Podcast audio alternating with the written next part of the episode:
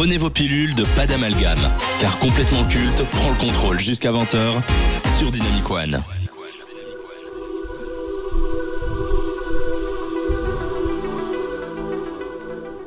Ces deux artistes ont tous les critères pour être considérés comme des lovers dans l'industrie musicale.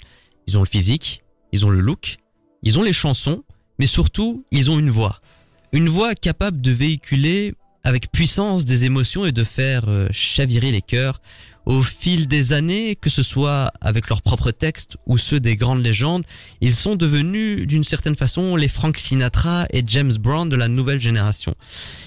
Ça n'est pas pour rien qu'ils sont devenus les spécialistes des chansons d'amour qui reprennent le répertoire des plus grands avec la même intensité. Mais malgré les comparaisons très flatteuses, ils sont parvenus à se créer un nom avec leur propre identité. Après avoir abandonné ses études d'architecte, Seal va se lancer dans la musique au début des années 90. S'illustrant d'abord dans la house, il évoluera en touchant à divers genres, notamment le jazz, le succès immédiat. Faut dire qu'il avait tout pour marquer les esprits, d'autant plus que son visage marqué par les cicatrices feront sa force et sa différence.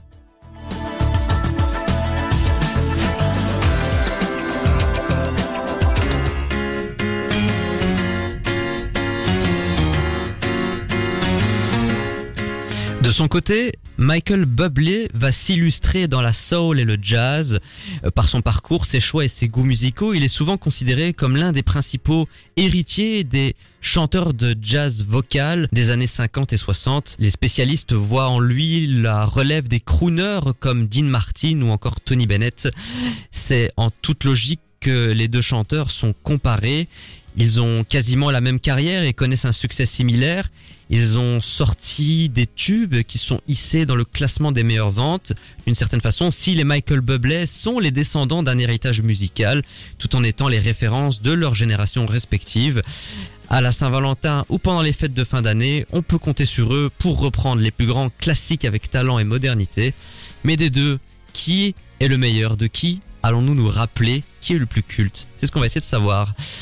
Shaima, qu'évoquent pour toi ces deux artistes? Est-ce qu'il t'arrive de les écouter par exemple? Alors, c'est pas mon style musical préféré, mais je vais avouer que je les écoute quand même régulièrement, plus Michael que Seal.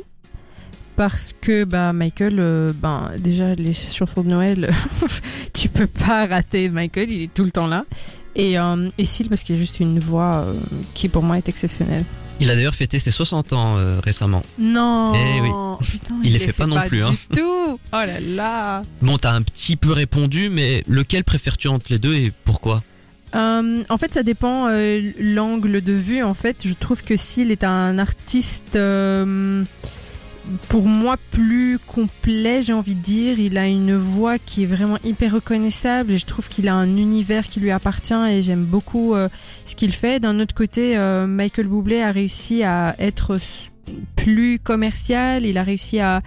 Je trouve que plus de personnes vont connaître Michael Bublé, mais Seal mériterait d'être euh, plus mainstream, j'ai envie de C'est dire. vrai que s'il est un petit peu sous-côté, hein, surtout Oui. chez nous. C'est tout petit.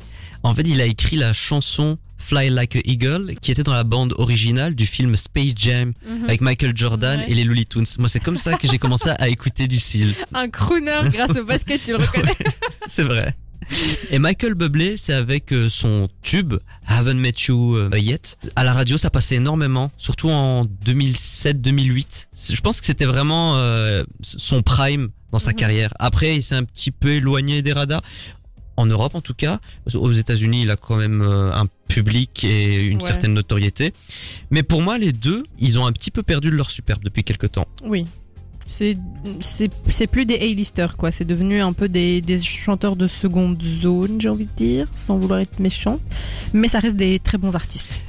Qui a le plus marqué les esprits entre Seal et Michael Bublé? De, hum, de qui allons-nous nous rappeler?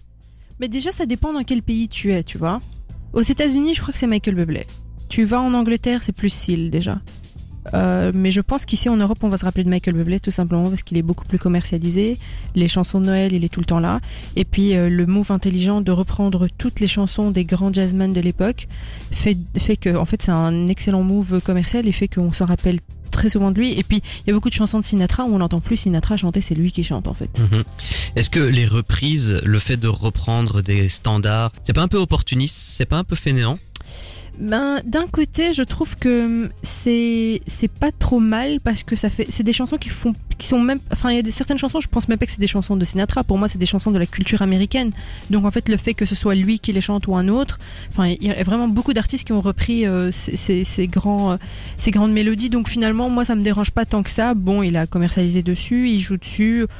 Pourquoi pas Il en a fait son fond de commerce. Écoute, euh, voilà.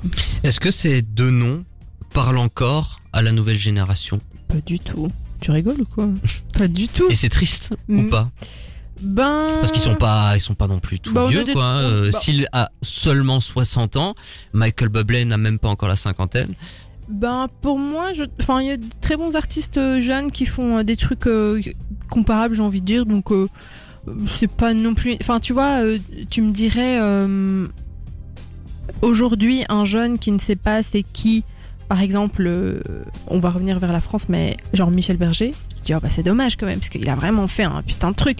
Si les Michael Bublé, bon, pff, ils connaissent pas, ils connaissent pas, tant pis. Est-ce que tu dirais qu'ils sont dépassés pour ne pas dire has-been? Ouais, pour moi, ils sont tous les deux assez has-been. Euh, Il suffit de voir euh, euh, enfin, les, les, les spectacles que donne encore Michael Bublé, etc. Enfin, style, je sais pas s'il fait encore des. Il fait encore des Il shows, fait- oui. Mais en tout cas, ce que je vois, c'est toujours des répétitions d'anciens trucs. euh, C'est pas très. euh, En fait, malgré leur jeune âge, c'est un peu des chanteurs à l'ancienne, Bah oui, un peu attachés à un certain héritage de la musique, exactement. qui voient peut-être un peu en horreur ce qu'est devenu l'industrie musicale aujourd'hui et qui n'ont peut-être pas envie de rentrer dans cette mouvance. Et ce qui fait que ben ils ont un public, ce sont des artistes de niche et ça leur suffit. C'est tout à fait respectable, mais ça a ses avantages et ses inconvénients. Il faut assumer les deux. Et je pense que du coup, ben, aujourd'hui, la conséquence, c'est que les jeunes savent pas c'est qui et que ben, ils font peut-être moins de ventes qu'avant. Mais s'ils sont contents comme ça, c'est très bien pour eux parce que ça continue à rester des, des artistes quand même importants et qui, qui ont leur public, comme tu as dit. Ils continuent à vendre, ils continuent à produire. Est-ce qu'ils ont marqué l'histoire de la musique ces deux-là? Est-ce qu'ils sont déjà cultes? Non, pas pour moi. En tout cas, pas, pas chez moi. Mhm.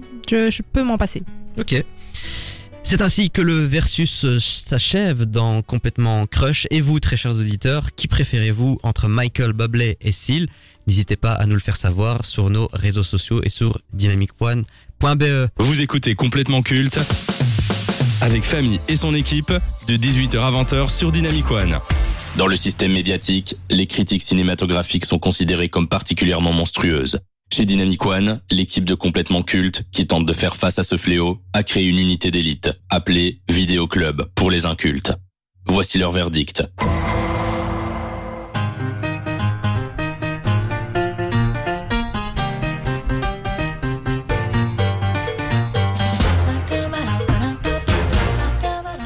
Damien Chazelle est le genre de cinéaste qui s'est fait une place de choix parmi les professionnels à Hollywood. En 2014, son premier long métrage, Whiplash, a récolté 5 nominations aux Oscars et a remporté 3 statuettes, une œuvre qui va non seulement lui permettre d'exploser dans le milieu, mais aussi de poser les bases de son cinéma. La particularité de ce réalisateur est l'utilisation de la musique et des couleurs pour exprimer des idées ou des émotions. Tout est rythmé avec beaucoup de justesse, les mélodies jouent un rôle essentiel dans la narration et les émotions transmises au public. Son style et son amour pour le cinéma vont pleinement prendre forme avec son second long métrage, considéré par beaucoup comme étant le meilleur de sa jeune carrière, La La Land. Passionné de jazz et des comédies musicales, Damien Chazelle souhaitait rendre hommage aux films qui ont construit sa cinéphilie, comme Les Parapluies de Charbourg ou Les Demoiselles de Rochefort.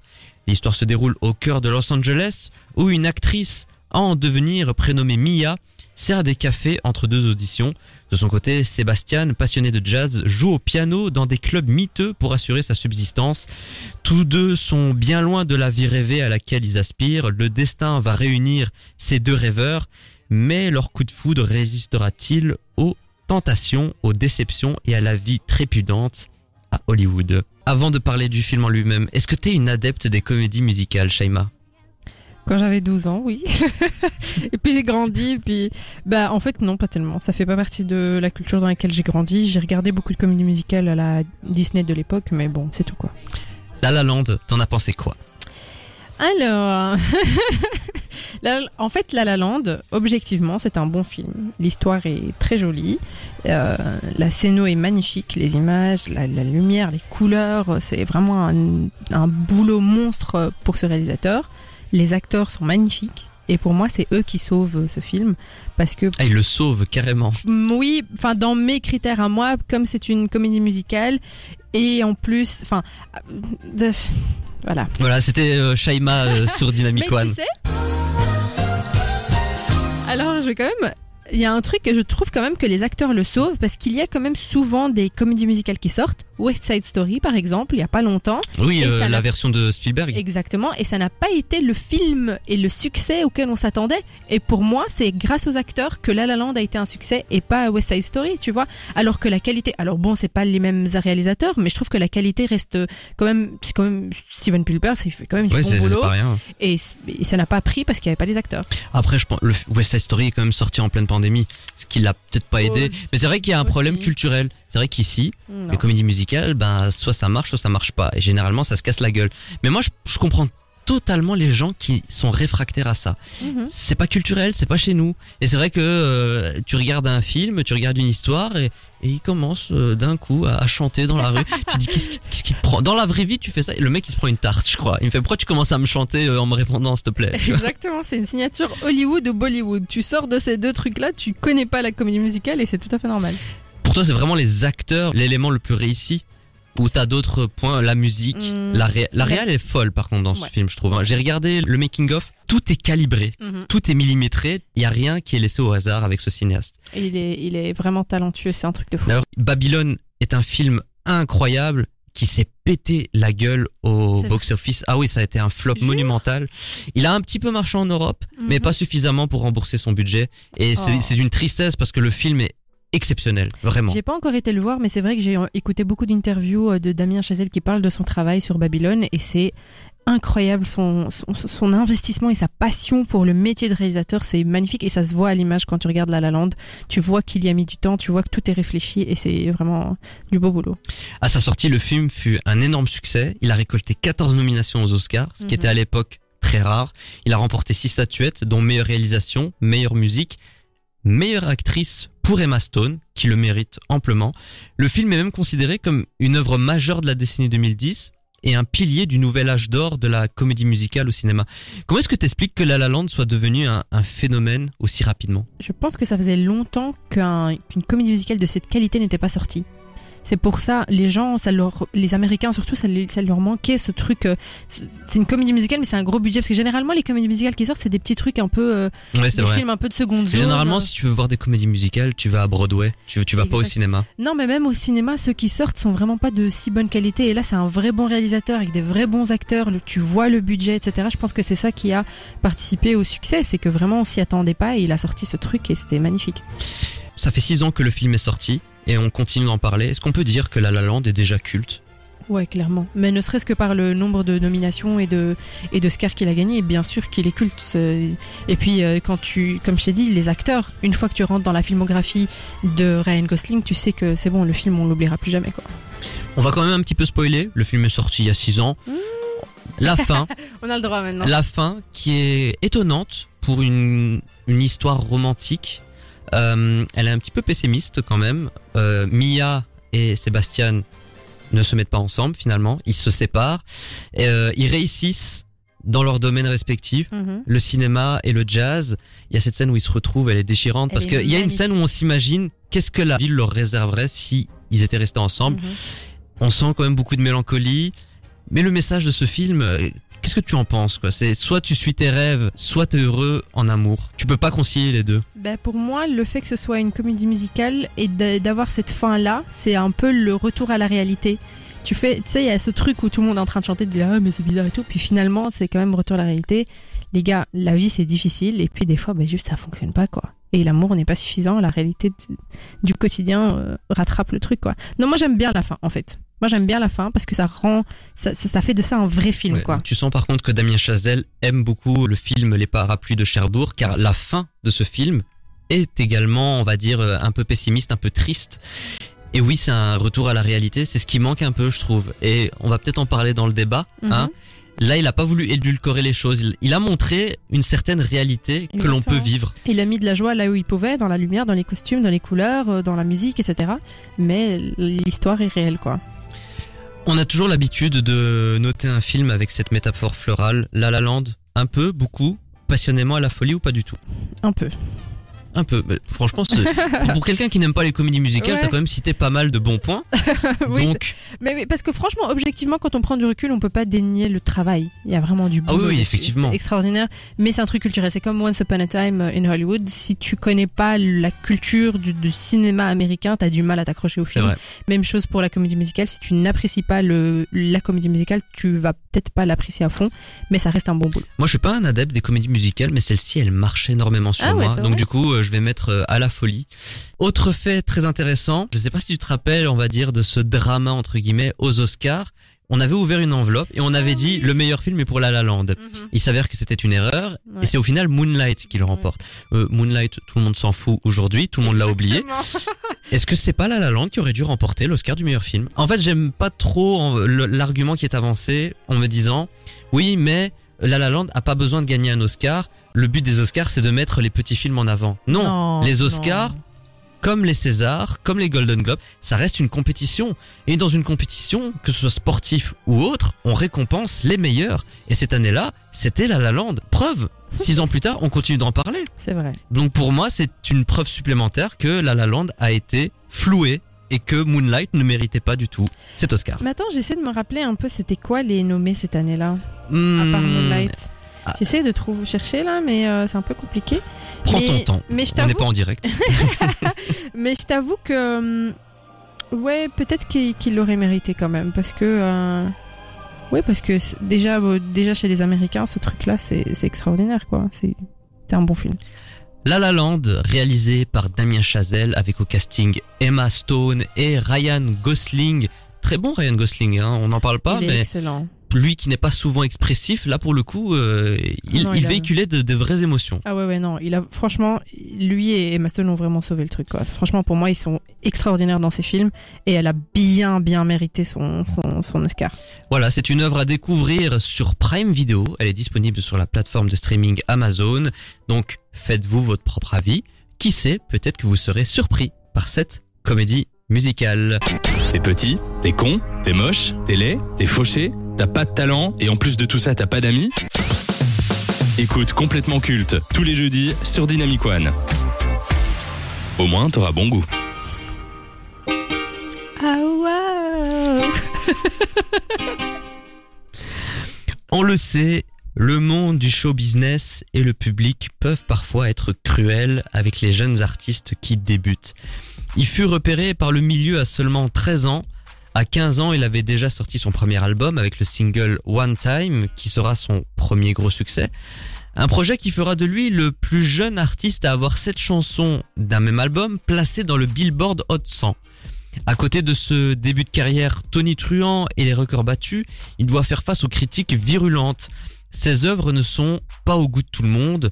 Pendant plusieurs années, son clip Baby a été le clip le plus regardé de l'histoire sur la plateforme YouTube, mais aussi le plus disliké. Face aux insultes et à la violence, beaucoup auraient baissé les bras et sombré. Heureusement pour lui, il a pu compter sur le soutien d'artistes de renom avec qui il fera des hits et qui se hisseront au sommet des charts. Au fil des années, il reste un artiste clivant. Sa personnalité, son comportement et ses moindres faits et gestes font toujours la une de la presse people. Bien qu'il ait eu des difficultés avec sa nouvelle vie, il semblerait qu'il se soit forgé un mental d'acier pour faire face aux inconvénients de star. À seulement 28 ans, il est un poids lourd de l'industrie musicale qui possède déjà de très beaux accomplissements. Il démontre par son parcours que le talent et la chance ne font pas tout. Il faut également de la persévérance. Justin Bieber, génie ou escroc? Shaima. Un génie, mais un génie du turfu ce type. Mais tu rigoles quoi? C'est la première star qui s'est fait connaître grâce à YouTube.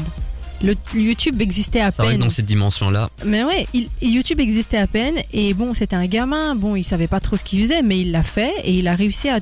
non, YouTube existait quand même depuis 2004. Oui, Mais c'est oui. vrai que les chanteurs ont pu utiliser cette plateforme quand elle était un petit peu plus développée. Mais c'était pas la plateforme que c'est aujourd'hui. Ah non, ça c'est sûr. Et il a réussi à en profiter, et puis il s'est fait connaître, et il a réussi à ne pas rester coincé sur la plateforme. Il en est sorti, il a fait des bons choix. Alors j'imagine qu'il était quand même bien entouré parce que c'était qu'un enfant. Il me semble qu'il était découvert par Usher. Usher, oui. Usher lui a fait faire vraiment des bonnes collaborations. Il avait travaillé euh, sur le film, comment il s'appelle déjà avec euh, Jason, euh, avec Never, Say Never. Never Say Never. Mais du coup sur le film aussi, il avait fait la bande originale Oui. du film.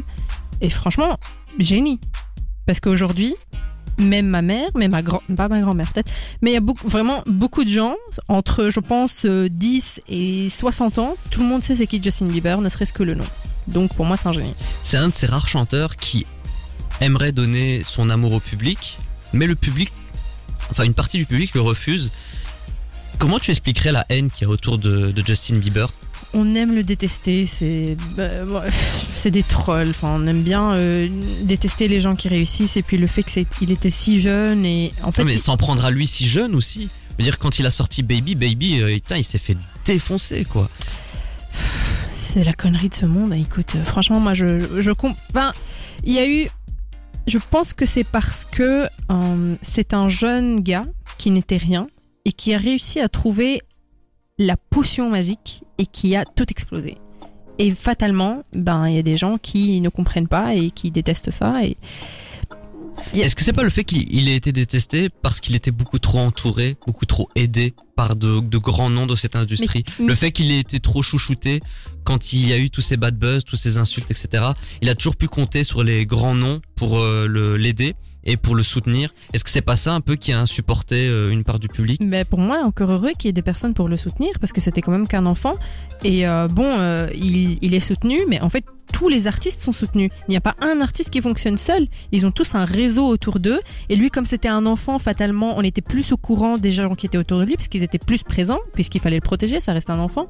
Donc euh, oui, peut-être qu'il a été beaucoup plus, enfin, qu'il a été visiblement plus soutenu, mais pas plus qu'un autre artiste. Et franchement, euh, oui, il y a peut-être des gens qui l'ont détesté pour ça, mais pour moi, c'est vraiment une très mauvaise raison. Est-ce que c'est un artiste aujourd'hui qui a, comme j'ai pu le dire, un, un réel mental d'acier ou ça reste un chanteur fragile euh, Ouais, je pense qu'il est quand même euh, relativement fragile. Sais, quand tu l'entends parler, il, il, il fait partie d'un espèce de groupe religieux qui est un peu considéré comme une secte dans Hollywood et dans ce monde du show business, avec son, euh, son manager qui était l'ancien manager de Taylor Swift aussi, c'est ça. Donc, euh, pour moi, c'est quand même quelqu'un d'assez fragile parce que bon, euh, quand tu rentres dans le show business en étant enfant, ça peut que te vriller l'esprit, tu vois. Il y a beaucoup qui ont perdu la tête. Après quelques années, aujourd'hui, il, est- il a l'air d'aller bien, et tant mieux pour lui. Mais Est-ce que à seulement 28 ans, Justin Bieber est déjà à son prime ou il peut encore nous surprendre et dépasser un nouveau stade dans Pour sa moi, il a carrière? dépassé son apogée il y a longtemps. Euh, il, il s'en est, je pense qu'il s'en est rendu compte lui-même, puisqu'à un moment, il avait décidé de prendre sa retraite entre guillemets. Et puis bon, il est un peu revenu depuis, mais euh, pour moi, il a dépassé son apogée. Aujourd'hui, ça va être le genre d'artiste que tu entends de temps en temps dans deux trois collaborations, etc. Mais pour moi, il, il peut pas aller plus haut que ça, parce que il faut pas oublier qu'il n'écrit pas ses sons. Il n'a pas une voix extraordinaire. Alors oui, c'est un showman. C'est ça qui est dingue. Il avait pas la voix, il écrit pas ses textes. Il a un talent, mais c'est pas non plus le, le- Ouais. le plus gros talent de l'industrie. Et pourtant, il, il dépasse aisément euh, la moitié de ses confrères. Ouais, c'est vraiment étonnant. D'où le génie. Je sais pas comment il a fait faire. Mais c'est pas une escroquerie justement à ce niveau-là? Euh, mais non, parce que je pense que il, il délivre quand même un show, il délivre quand même quelque chose. Euh, Je trouve quand même que c'est pas vide de sens. Que alors oui, il n'écrit pas ses textes, mais les textes qu'il choisit de chanter, c'est quand même des bons textes. Les mélodies, c'est pas un truc de fou, c'est très pop commercial. Mais bon, il y a beaucoup. De, mais tu sais qu'il y a, en vrai, il y a beaucoup d'artistes comme ça. Et lui, il a juste atteint un level au-dessus, donc euh, tant mieux tu as dit qu'il a atteint son apogée. Donc dans les années à venir, il va progressivement disparaître de l'industrie? Peut-être pas disparaître, mais être plus euh, plic-ploc, tu vois, genre il est pas. euh, Enfin, tu le Ça risque d'être un événement ponctuel. Ouais, tu crois qu'il va encore sortir un album, lui? Pff, honnêtement, je- est-ce qu'il en a même envie? C'est ça, j'ai pas l'impression. Hein. Mais j'ai l'impression que toutes ces toutes ces phases négatives qu'il a traversées, ça l'a un Mhm. peu dégoûté de de la musique. Ce qui est tout à fait compréhensif. Hein. euh, franchement, euh, tu vis ça en étant gamin, t'as envie de t'enfuir. Hein. C'est même étonnant qu'il se soit pas enfui plus tôt. Hein. Ouais, c'est vrai. Mais pour moi, il faut pas trop compter sur lui dans le milieu musical pour le révolutionner en tout cas. Est-ce que d'un point de vue artistique, je dis bien artistique, hein, pas en termes de vente, euh, de, mhm. de présence, de renommée, ça, je pense que évidemment qu'il a marqué l'industrie. Mhm. Mais est-ce que d'un point de vue artistique, il a marqué l'histoire de la musique? Non. Non. Non, il a fait ce qui était dans l'air du temps. Il a bien joué avec les, les cartes qu'il avait en main. Je trouve qu'il s'en s'est bien débrouillé avec ce qu'il avait, mais pour moi, artistiquement, il a rien de plus, il a rien d'original, il a rien de particulier. C'est un artiste lambda, quoi. Bah tu vois, en parlant avec toi, ça a un peu euh, construit mon point de vue sur cette rubrique. Mhm. Pour moi, c'est un Ah, génie de l'escroquerie, Justin Bieber. C'est pas quelqu'un qui a euh, révolutionné son art, il a rien réinventé. C'est Mhm. pas quelqu'un qui a une voix de dingue ou euh, qui a une patte artistique présente.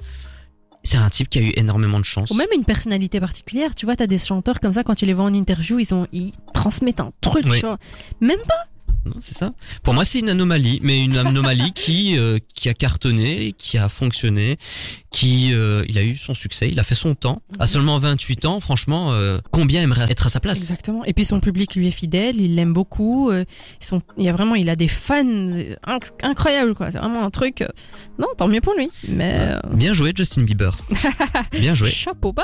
Prenez vos pilules de pas d'amalgame, car complètement culte prend le contrôle jusqu'à 20h sur Dynamic One. Iguane.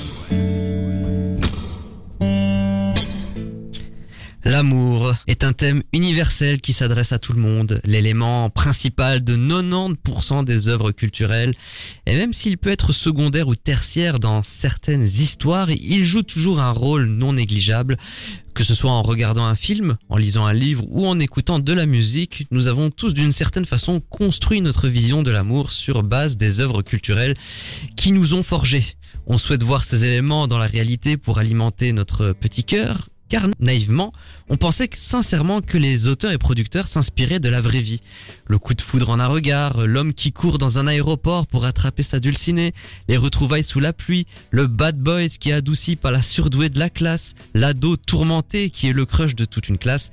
Très vite, on se rend compte que la réalité est beaucoup moins attirante et qu'elle fait moins rêver. Alors, est-ce que l'art édulcore l'amour tel qu'il est réellement Avant d'entamer le débat, on accueille s'il vous plaît Chloé qui nous fait le plaisir d'être là pour les débats. Bonsoir. On se remet tous deux d'une maladie, Ouais, on, était les deux bien, bien, bien malades. raison pour laquelle on était absent la semaine dernière, désolé. Shaima, que penses-tu de ce débat? Est-ce que l'amour est édulcoré par la culture? La culture contemporaine, je dirais. Il y a quelques siècles, j'ai envie de dire, quand tu lis des grands romans ou quand tu regardes des magnifiques peintures du 17e, etc., c'était moins édulcoré, c'était plus cru, je trouve. Aujourd'hui, on aime euh, transmettre cette idée que tout devrait être facile, que la vie n'est pas faite pour être difficile, donc l'amour, ça devrait être la même chose. Chloé? Moi, je trouve que le débat est vraiment très, très, très, très large. Comment répondre à ça Euh, Je dirais euh, qu'on est plus dans le superficiel, mais qu'on s'améliore. Il y a vraiment une amélioration qui... On, on tend maintenant un peu plus à s'ouvrir vers d'autres horizons, vers euh, le polyamour, vers le- l'amour LGBTQIA+, etc., etc. Ce qui est bien d'avoir des représentations un peu de toutes les de toutes les communautés. Ça, je trouve ça bien. Maintenant, je trouve souvent dans les films, en, tout cas les films hollywoodiens, les gros blockbusters, c'est très surfait. C'est très, c'est peu profond. Je dis la même chose avec le contraire, mais ouais. Mais tu vois, moi je trouve que euh, il y a une amélioration, comme tu as dit, sur les séries. Parce que Exactement, fatalement, ouais. sur un film, tu as que une heure et demie, parfois deux heures, t'as pas vraiment le temps d'approfondir le truc, mais il y a vraiment du bon boulot qui est fait dans des séries. Il y a des trucs, euh, des séries courtes, hein, je veux dire, pas des trucs à 6, 7 saisons, mais des séries genre euh, de une ou deux saisons, 16 épisodes, et ils arrivent vraiment à, à vraiment bien gérer le truc. Et il a Je suis totalement d'accord avec toi. Il y a aussi le fait que dans les, les films maintenant, quand c'est une histoire d'amour, donc la- le, pitch principal c'est l'histoire d'amour, là je trouve que c'est superficiel. Mhm. Par contre, quand c'est une histoire où c'est un héros qui veut euh, atteindre ses rêves, par exemple, n'est-ce pas? Ou euh, si c'est une aventure, etc. Et là, il y a une histoire d'amour, je peux comprendre que ce soit surfait parce que c'est pas l'histoire principale. Exactement. Mais quand c'est une comédie romantique ou un truc comme ça, pff, non. Là, c'est vraiment édulcoré pour moi. Vous trouvez pas que l'art a un peu euh, créé une certaine désillusion avec la nouvelle génération? Euh, Je Bah, pense par exemple au dark romance, euh, là qui est euh, un phénomène euh, de littérature avec euh, ces ces personnages masculins bad boy, euh, limite toxiques, hein, et qu'on glorifie un peu. Et ensuite, on va dans la vraie vie, ça existe, mais on glorifie ces personnes-là. Mais en vrai, ce- cette forme de littérature-là et les comédies romantiques, je, crois, que- je trouve que c'est euh, c'est les pires exemples parce que vraiment, il y a des jeunes filles qui apprennent que un- que être ignoré, que être euh, mal euh, jugé, que ne pas être respecté, c'est ça être aimé et c'est vraiment triste. Alors oui, euh, quand on est plus adulte, on sait faire la part des choses et prendre un recul et se dire voilà, il y a des ça n'empêche qu'un film c'est juste une image de, de la vie de quelqu'un sur quelques semaines, quelques mois, donc on peut pas juger la personne comme ça, mais bon, quand tu es enfant et que t'as 12-13 ans, tu vois une comédie romantique et le monsieur il est hyper agressif et hyper macho, t'as l'impression que c'est ça le summum de la virilité quoi. Ouais, moi je pense que tout type de média, que ce soit un livre, que ce soit un film, ça va biaiser d'une manière ou d'une autre la vision de l'amour qu'a un enfant, un ado ou même un jeune adulte euh, sur son chemin, sur son parcours. Il va s'imaginer ah c'est ça l'amour en fait, c'est ça. Mhm. Et euh, je pense qu'il faut faire ces expériences. Il, il faut essayer des trucs et voir qu'en fait on est complètement à côté de la plaque. Et en fait Disney, euh, ils figurent pas tous heureux, ils figurent pas tous beaucoup d'enfants. Euh, Il y en a qui peuvent vivre heureux sans enfants, il y en a qui peuvent vivre seuls sans, euh, avec des enfants. Donc euh, Mais justement, moi j'accuse Disney. Car je trouve qu'il y a eu un avant et un après Disney. Si on prend les contes de Grimm par exemple, on, se rend compte que les histoires sont un petit peu plus trash, hein, avec une morale un petit peu plus nuancée. Et quand Disney est arrivé avec ses adaptations, c'est classique. Ils vécurent heureux et eu beaucoup d'enfants. Tout est bien qui finit bien. Tout le monde est beau, tout le monde est gentil. Est-ce qu'au final, euh, est-ce que ça n'a pas créé une génération de dépressifs quand tu vois que dans les Disney, on te promet, quand t'es enfant bien sûr, une vie joyeuse, ah c'est beau la vie, etc. Et quand tu tombes dans la réalité, c'est pas du tout ça quoi. Mais bien sûr que oui, bien sûr que oui. Disney a biaisé énormément de de- d'adultes d'aujourd'hui. Et c'est cool que maintenant, bah, c'est un peu plus Pixar, je pense que Disney, euh, les histoires, ça ne se concentre plus sur l'histoire d'amour, mais c'est une histoire d'amitié. J'ai regardé, et j'avoue honteusement, euh, le dernier euh, Pixar avec la fille qui se transforme en espèce de gros renard koala, euh, non, panda rouge. Euh, c'est une histoire d'amitié de ouf. Et il n'y a pas d'histoire d'amour du tout dedans. Et je trouve ça super cool d'avoir un dessin animé où en fait l'enfant pendant tout le film il a juste à penser à ses copains et à ses copines et pas du tout à oh tiens il y a un garçon peut-être qu'il va se passer quelque chose ou quoi. Ou une fille même euh, et ça je trouve ça super cool qu'on qu'on aille vers cette diversité et qu'on aille chercher des histoires autres que l'amour d'un couple. En plus, tu vois que euh, les psychologues disent que euh, un enfant n'est pas capable de faire la différence entre les genres et ne connaît pas encore l'amour romantique avant euh, 9-10 ans. Et c'est quand même triste que, ben, malgré que eux ne soient pas conscients de cet aspect-là de la vie, ben, on leur, on leur nourrisse que ça, Ouais, que de ça, tout le temps. Euh, Mm. C'est c'est vraiment dommage. Et comme toi, j'a- j'aime beaucoup le fait qu'ils changent un peu et qu'ils montrent autre chose euh, aux enfants parce qu'ils le méritent. Ils ont besoin d'une éducation, ils ont besoin d'un maximum de diversité pour se faire leur propre, euh, leur propre avis sur les choses. exactement Quels sont vos clichés favoris que vous avez pu lire, écouter ou voir et vous vous êtes dit en les voyant, ça c'est pipeau, il n'y a que dans la culture et l'art que ça existe. mais tellement. est-ce qu'on va en dire que un Ah vous pouvez, allez-y, hein. on a jusque 20 heures. Cendrillon euh, D'où tu mets une chaussure, tu tombes amoureux. Je suis désolée. Non, d'où une danse, tu tombes amoureux. une danse, tu passes ton temps à non mais réfléchir à il tes a jambes pour pas confirmé écraser son la personne. choix en mettant la chaussure. Non, mais Parce que c'est lui qui a choisi, tu vois. C'est le... Ouais, ouais. Donc voilà, déjà ça, euh, non. Bon, après, je vais rester dans les Disney, mais euh, toutes les comédies, euh, il y en a une. oh, il y en avait avec Jennifer, euh, Jennifer Lopez et oh, je sais plus quel acteur, parce qu'elle en a fait plein des comédies musicales, Mhm. euh, des comédies musicales, des comédies romantiques. Euh, tout- toutes celles-là, là, c'était vraiment. euh, Mais la majorité des comédies romantiques des années 2000, c'est. La scène du mec qui traverse le portique à l'aéroport, tu vois, qui brave toute la sécurité. poursuite à la fin du Dans la vraie vie, Oh là là. euh, tu ne passes même pas le portique. tu te fais maîtriser. Mais clairement, ça n'existe pas. bien sûr. Non mais tellement, c'est vraiment. En plus, vraiment, la- les comédies romantiques des années 2000, ça se termine toujours pas une course poursuite dans un aéroport. Parce qu'il a la révélation que c'était elle Voilà. et c'est lui qui court toujours après la et il fille. faut la rattraper, c'est un truc de fou. Ouais. Mais jamais y a- personne te court Il y derrière. a une comédie romantique qui a un peu détourné ce code-là et pour moi c'était très drôle. Pour une fois c'était la femme qui courait pour aller euh, récupérer l'homme. Elle rentre dans l'aéroport, il se dit ah c'est trop tard, il a pris son avion. Elle le voit dans un café Starbucks. Elle dit mais attends tu veux pas prendre un avion toi? Il fait si mais c'était un avion Ryanair. Moi c'est un truc qui je me dis c'est pas mal. Moi il y a un autre cliché qui me vient, c'est le clip de Michael Jackson où il poursuit une nana dans la rue. Mhm. Il veut pas la lâcher. Ça, ça s'appelle de l'harcèlement. Exactement. C'est a- Dans la vraie vie, Il n'y a pas de euh, consentement. Réalité, Je me dis, Michael Jackson, il fait ce clip-là aujourd'hui. C'est foutu. Non, il y a Bah. des codes qu'on tant mieux qu'ils sont qu'ils soient cassés, mais il y a des codes. Si tu reprends le truc de d'il y a non- des années 90, des années 2000 Ah maintenant. oui, non. Et dans le même registre, t'as Faudel euh, qui, qui court, tu vois, mais il chope la meuf, quoi. hein. Mhm. Il veut, elle, la meuf, elle court également. il la poursuit. Et là, il est là tellement je t'aime, je suis amoureux. Non, lâche l'affaire. Lâche l'affaire. Dieu. Non, Oh mais c'est triste. En vrai, il c'est hyper triste parce que ça nous a appris vraiment des, des très mauvaises habitudes. Il y a des trucs horribles qui se montrent. euh, Et ça ne s'arrête pas. Hein. Je sais pas si vous avez entendu, mais il y a pas longtemps, euh, euh, c'est comment il s'appelle Taiki, c'est ça Ouais, mais j'ai il- entendu ça, j'ai vu. Sa chanson a été supprimée. C'est encore heureux, quoi. Encore un truc Ah, hyper oui, oui, oui. toxique. Ouais. On a entendu Hyper parler de ça. toxique de, de cette chanson où il, il En, en fait gros, vraiment, euh, ouais, il faisait un peu l'apologie de l'homme qui rentre chez lui, sa femme dort, et en fait, euh, il, il vient pour. euh, il en profite. il en profite. Donc Voilà. c'est un peu l'apologie du, du viol euh, implicite. Mais Et bon. ouais. Après, il a eu le, le- le bon réflexe d'avoir la bonne communication, de la retirer, de se dire que ok, c'était pas du tout adéquat en fait. Si Non, je vais la retravailler T'as cette quand même l'équipe C'est de communication qui a laissé passer ça. C'est très surprenant pour le coup. Une chanson comme ça, elle a été écoutée au moins par une vingtaine ou une trentaine de personnes avant de se retrouver dans ce. Dans Il album. entouré. J'ai pu l'entendre moi avant. euh, Voilà. ouais, avant. Pour moi, c'est pas normal qu'elle ait atteint ce stade, quoi. Normalement, le public ne doit même pas savoir que cette chanson existe. Normalement, elle- il écrit ça, il montre ça à, à son collègue, il lui dit non, en fait. Elle l'est même pas enregistrée pour moi. Mais après, euh, voilà, on connaît pas Taïk et je pense que euh, aussi l'équipe est peut-être pas aussi grande qu'on le pense euh, dans son équipe. ouais, peut-être pas. Est-ce que par rapport à votre bagage culturel, vous avez pu être déçu entre ce que vous avez lu, écouté, vu? Et ce que vous avez pu vivre dans, dans la vraie vie? En vous disant, j'avais vu ça comme ça et en vrai, non. Tu nous fais une séance de psy en fait ce soir. euh. On a quelques heures là, je crois. Comment était ton enfance à l'âge de 6 ans? Tu Je veux d'abord savoir tes honoraires avant de commencer à parler parce que je suis pas sûre d'avoir le. C'est moi qui te le paye.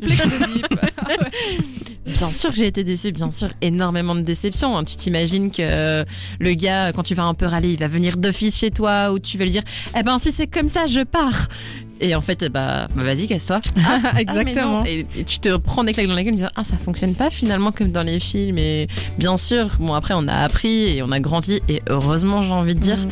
Euh, mais ouais clairement des déceptions des tonnes Bah ouais, même vis-à-vis de soi, on s'attend à réagir différemment à certaines choses. On croit qu'on va être plus ouvert d'esprit ou qu'on va peut-être pas prendre les choses aussi. On va peut-être pas être une caricature de la femme comme ça. Et puis finalement, tu te retrouves à, à être jalouse pour des conneries, à faire des, des crises pour des. Enfin voilà, bien sûr, euh, les films nous vendent un truc de fou, mais. Plus jeune, ça vous est déjà arrivé de vous dire ah moi j'ai envie d'être comme ça, comme dans un bouquin, comme dans un album, j'ai envie de ressembler à tel artiste ou à tel personnage. moi j'ai envie de, de ressembler en tout, à Lizzo franchement euh, les, les valeurs qu'elle promeut et tout ça me dit cette nana elle doit avoir un mental de ouf moi c'est ça mon, mon, mon idéal maintenant c'est d'avoir euh, une- cette, cette espèce de, de carapace qui aime ma nature et qui voilà c'est c'est ce que je montre aux gens je sais ce que je veux je sais où je vais et ça me, ça me vend du rêve moi c'est ça c'est l'amour pour soi qui, qui me vend du rêve Ouais. pour le moment Vraiment, quand j'étais jeune, ma- mon idéal féminin, c'était Padmé dans Star Wars. oh Je, je sais pas pourquoi, mais cette femme était sénatrice, elle était jeune, elle était magnifique, et je sais pas pourquoi, quand j'étais jeune, vraiment, c'était c'était mon idéal féminin. pas mal pas mal Et puis j'ai évolué, je me suis rendu compte que je ne serais pas sénatrice, et que je ne serais pas reine, et que je ne porterais pas des cornes Eh bien, tu ne sais jamais, en fait. Peut-être. On n'a pas dit sénatrice de quoi, hein. Moi, j'ai énormément grandi avec le cinéma des années 50, 60, et j'ai toujours eu cet archétype du gentleman, blagueur, euh, bien éduqué, euh, qui voit un peu la femme comme euh, Dieu, tu vois. ça a été mon archétype, ça l'est toujours un peu. Je sais que les codes ont évolué, mais j'admire énormément ce type d'homme, ces gentlemen, ces hommes qui, je trouve, à l'époque, véhiculaient de bonnes choses. L'air de rien, même si l'époque devait être très compliquée, euh, les relations hommes-femmes, etc. Mais en tout cas, au cinéma, je trouve que ça fonctionnait très bien. Il y avait beaucoup de bienveillance. Exactement. Ça, oui. Ouais, Ouais. c'est ça. Fred Astaire, Jen Kelly, Humphrey Bogart, même Marlon Brando, euh, ça véhiculait, je trouvais, des valeurs fortes, des bonnes valeurs. Mais en fait, c'était très culturel le fait de le fait de couver les femmes. Alors aujourd'hui, on n'est pas contente parce qu'on a envie de, de pouvoir faire les choses et on n'a pas be- besoin d'être protégé euh, 24 heures sur 24. Mais ce- cette manière de voir les choses faisait que le respect était à 100%. Genre, il n'y a pas de, de demi-mesure, il n'y a pas de, on respecte la Voilà, personne. ça, on veut tellement la protéger qu'on ne peut pas se permettre d'être méchant avec. Donc ouais, c'est vrai que mm, il y a peut-être un petit truc qui était pas mal. Il y a peut-être un petit truc qu'on peut récupérer d'avant. Ça, c'est sûr. On peut mais s'inspirer de temps en temps. Certaines choses qu'on peut garder. Conclusion de ce débat. On a parlé de l'amour dans l'art, dans la culture, sa représentation, ses représentations, quand en réalité il y en a plusieurs. Au final, Est-ce que vous y croyez encore L'amour avec un grand A, comme il a été dessiné? Vous avez 4 heures. Ouais, dissertation. euh, euh, ah, non. Non, clairement, l'amour avec un grand A comme on, on nous l'a euh, rabâché, clairement non.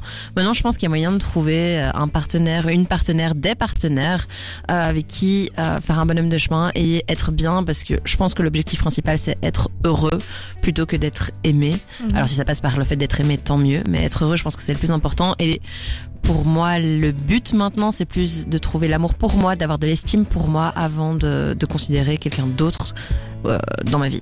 C'est ça. En fait, euh, je trouve que je pense que maintenant, l'amour avec un grand A, j'y crois, mais pas euh, l'amour romantique. L'amour de mes amis, l'amour de mon entourage, de ma famille, l'amour de moi-même.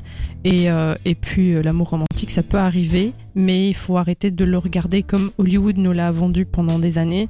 C'est pas un truc où on croise le regard de quelqu'un et puis ça fonctionne et puis c'est. Et c'est pas, incroyable. c'est pas une fin en soi. Genre, si tu l'as pas, t'as pas raté ta vie. pas en la fait. fin du monde et puis ça, ça vient et puis ça repart et puis des fois ça dure puis des fois ça dure pas et puis c'est pas plus mal dans le fond parce qu'on évolue avec et c'est pas mal aussi.